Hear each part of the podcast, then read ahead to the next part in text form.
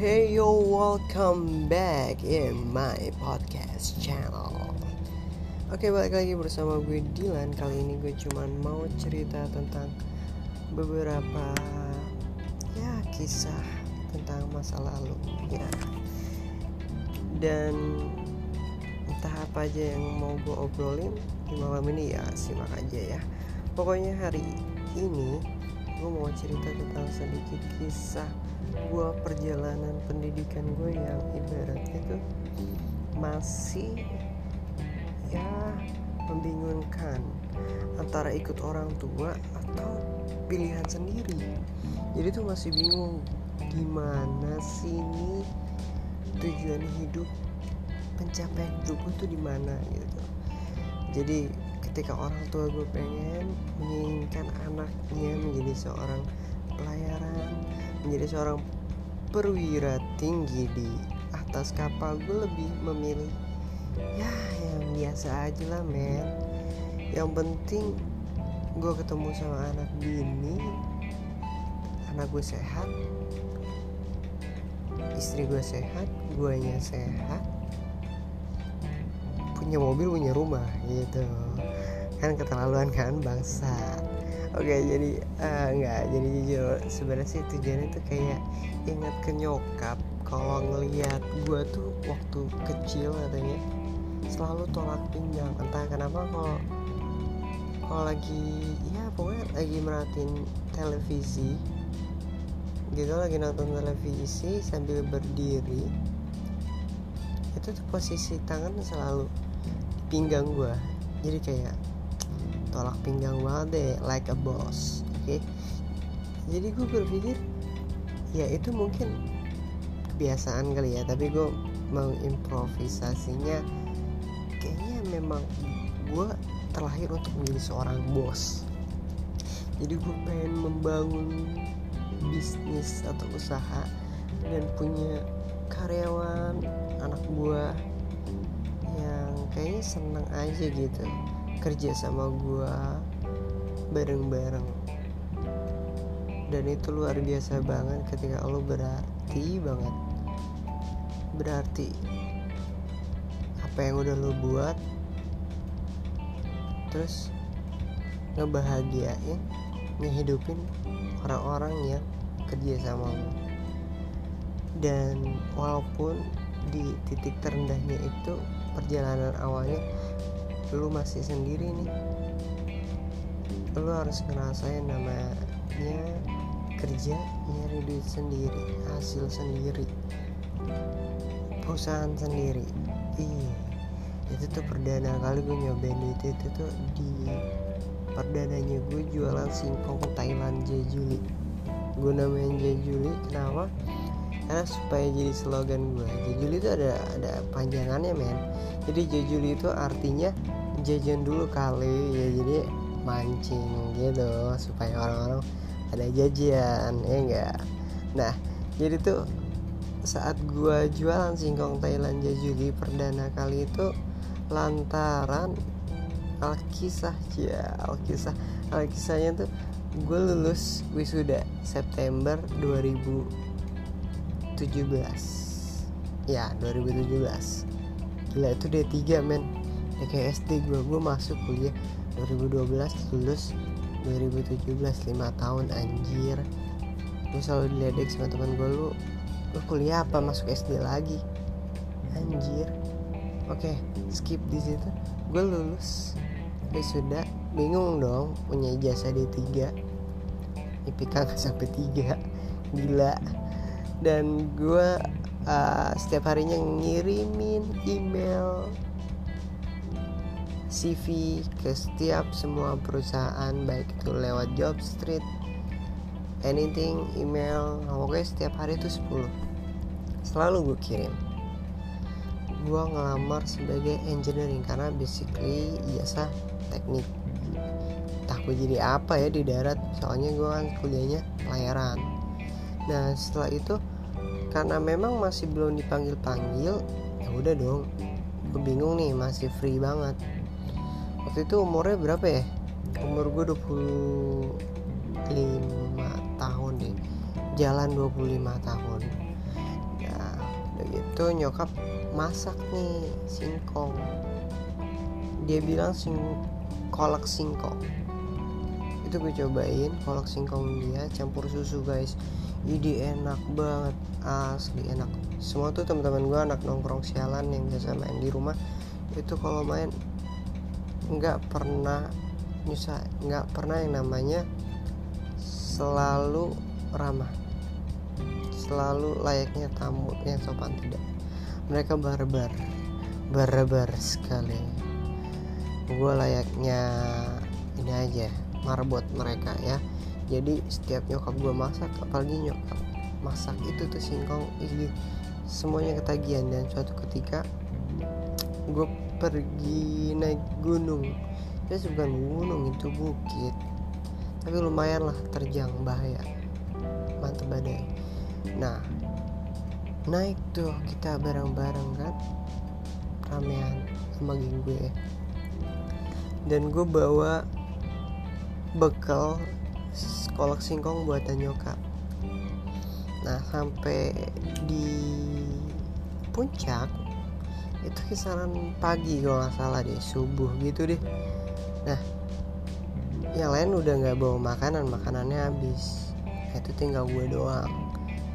Dalam ompreng ada singkong Thailand buatan nyokap dan memang selama di rumah gue nggak pernah nyobain karena menurut gue ini makanan kampung bro. Yang makan juga anak-anak kampung teman-teman gue. Ya udahlah gue nggak pernah makan. Tapi gue cobain first impressionnya tuh di puncak. Gue kompreng gue gue cobain. Iya anjir. Mantep banget. Asli. Dan gue di situ ber, kayak bersumpah banget di atas puncak itu. Semua orang harus cobain buatan masakan buatan nyokap gue ini ini wajib dicoba dan diproduksi. Langsung otak.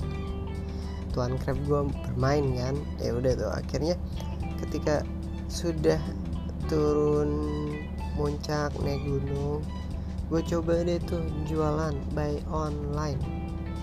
Dan ketika itu ya orang-orang masih bingung deh lo buat apa sih Dilan? Dan gue gak sebut itu kolak singkong ya karena terlalu kampung karena gue juga memang baru tahu sih ketika gue di Google searching ternyata kolak sing cara buat kolak singkong itu nggak beda jauh layaknya lo buat singkong Thailand. Sedangkan orang-orang masih belum tahu singkong Thailand itu apa. Dan yang menurut gue sih ya dari story yang gue cari gitu di internet ternyata singkong Thailand tuh dipelopori di Indonesia tuh pertama yang jual adalah orang Tangerang. Namanya singkong Thailand lovers. Ini gue nggak dibayar ya ini cuma story aja. Nah setelah itu oke okay lah gue namain singkong Thailand. Tapi belakangnya Jejuli singkong Thailand Jejuli akhir akhirnya gue jualan tuh selama 4 bulan. Dan ya sebenarnya sih lumayan. Kalau gue tahu strategi tapi lama-lama gue capek ya. Jadi kayak kayak Superman. Kalau kata orang seminar bilang nih kayak Superman. Maksudnya Superman tuh lu belanja sendiri kupas sendiri masak sendiri packing sendiri cari online sendiri rapin sendiri. Capek asli capek. Dan satu ketika sih sebenarnya setelah 4 bulan jualan itu akhirnya nemuin yang di mana uh, ya udahlah. Kan ngelamar juga masih aktif tuh setiap hari 10 tapi masih belum keterima.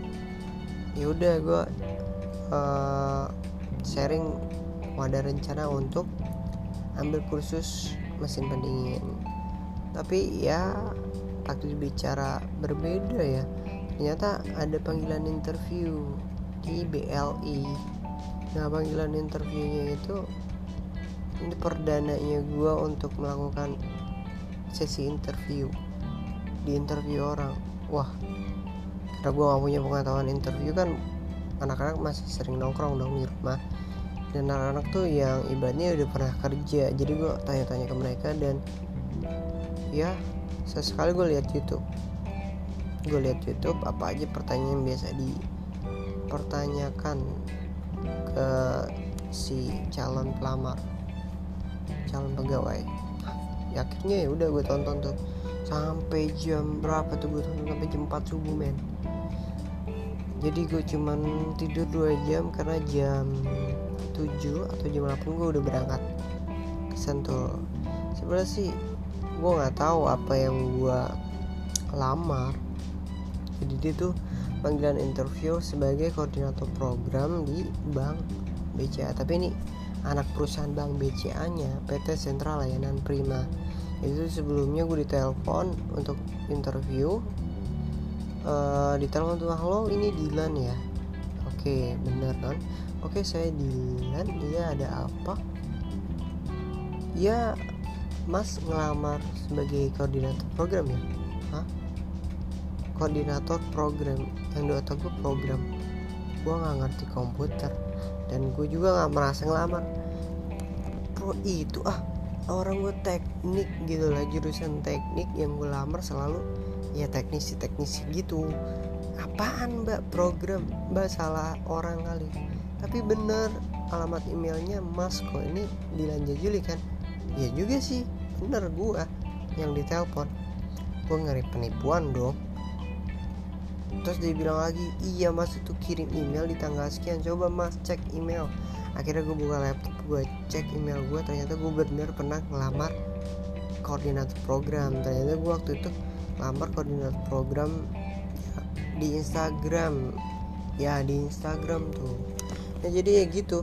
Akhirnya ya udah mbak oke okay, oke okay. nah jadi itu yang gue lamar adalah koordinator program yang gue nggak tahu itu apa. Program gue pikir gue bakalan jadi IT tapi ya karena memang konsennya gue tuh pengen nyobain rasanya di interview ya udah datang aja dong.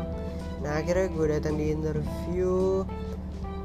Gue tunggu di ruang lobby BLI waktu itu. Dan akhirnya ada yang nyamperin gue Bu Heti nah Bu Heti itu adalah supervisor di PT Sentral Layanan Prima itu.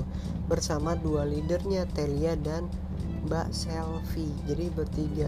Dan gue diajaklah ke lantai 3 BLI masuk ke suatu ruangan kelas dan sudah disediakan bangku di depan kelas.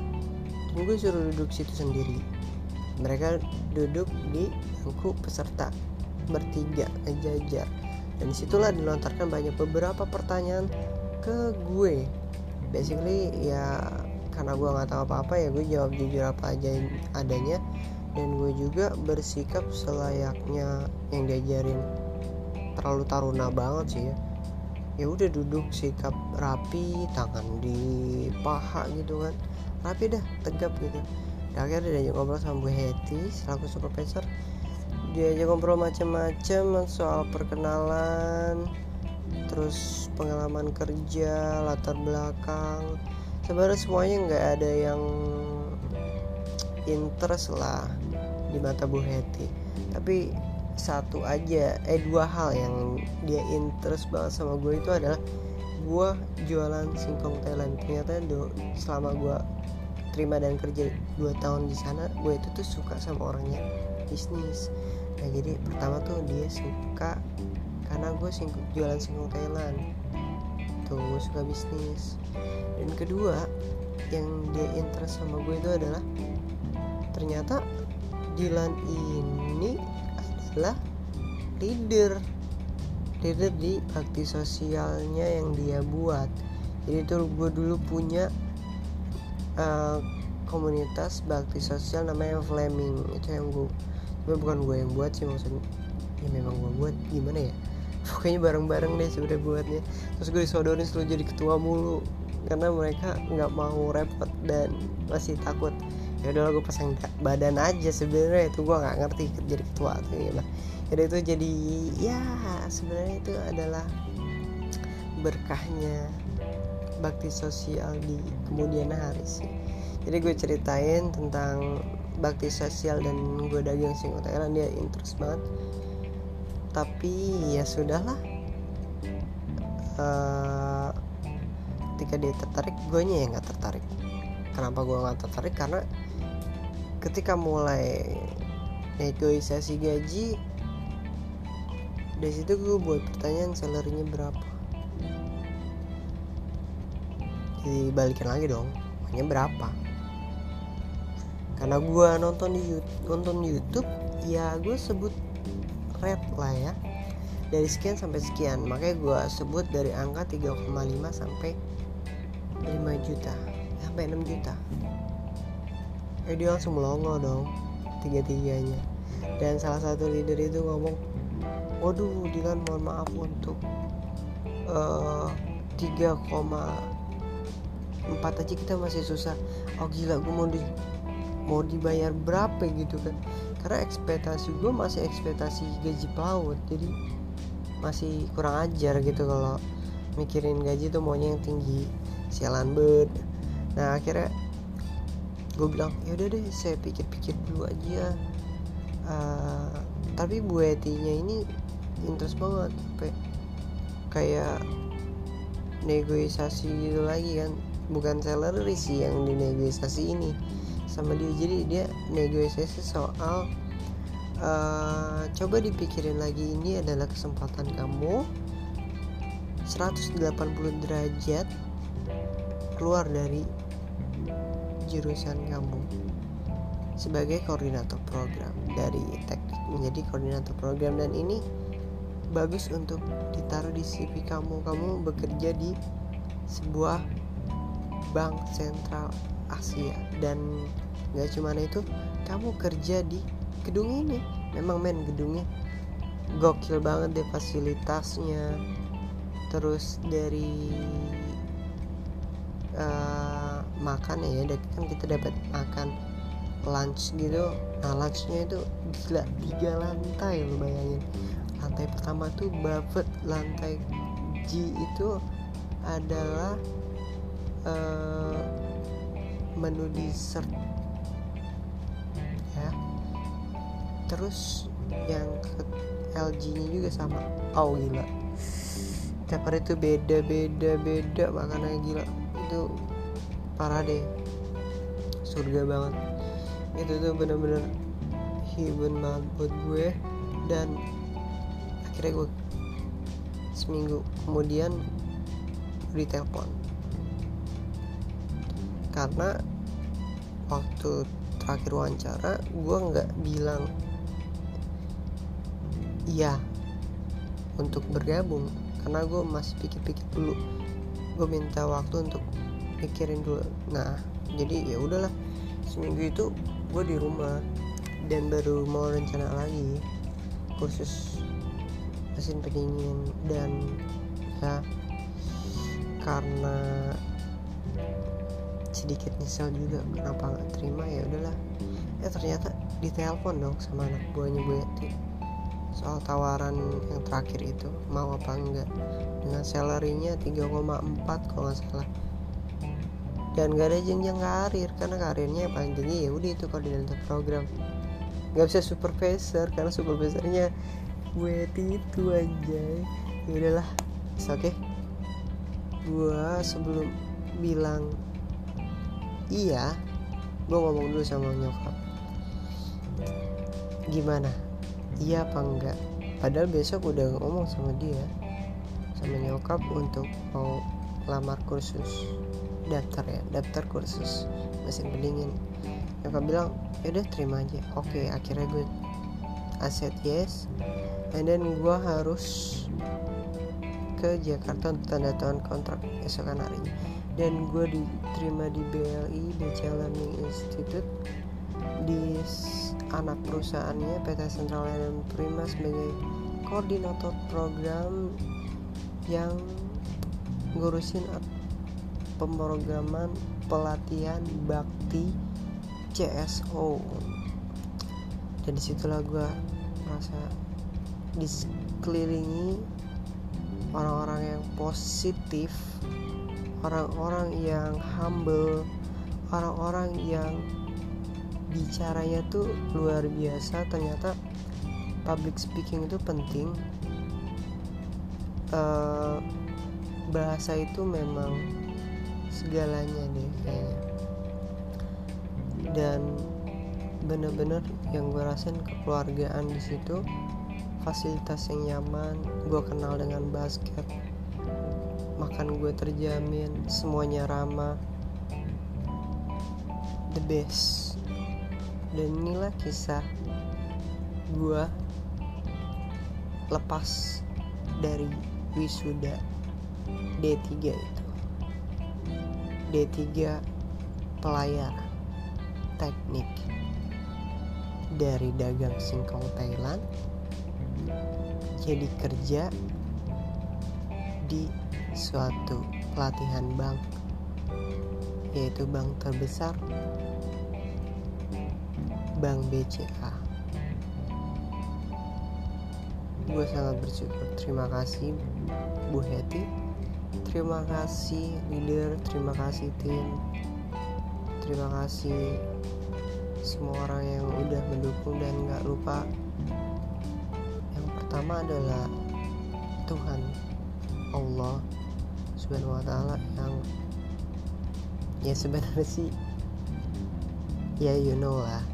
Tapi ya mungkin Allah pengen lu ke sini dulu deh. Bentuk dulu diri lu di situ karena lu tuh nggak jago bicara di lu masih terbata-bata kalau ngomong sama orang. Dan lu tuh gak becus dalam hal ketegasan dan berkoordinir. Lu asah lagi di situ. Mungkin selama dua tahun di situ berpikir itu adalah cara Tuhan untuk realisasiin diri gue bahwa gak selamanya gue belayar nanti. Gue harus punya basic pengalaman di darat. Dan gue merasa bersyukur dan bangga gue bisa nyantumin CV nyantumin pengalaman gue di CV sebagai koordinator program. Ya itulah dia kisah gue yang gue mau ceritain ya. Thanks a lot untuk semua pendengar. Dan jangan lupa guys kalau mau follow instagramnya bisa. Lalu cek atau searching IG gue dengan at Jimmy Jims D J I M Y D J I M S. Ribet banget ya. Karena gue suka nama Dilan. Dilan Juli itu terlalu vulgar untuk kalian gampang cari tahu. Ya oke okay, itu bye see you next time. See you next podcast. Goodbye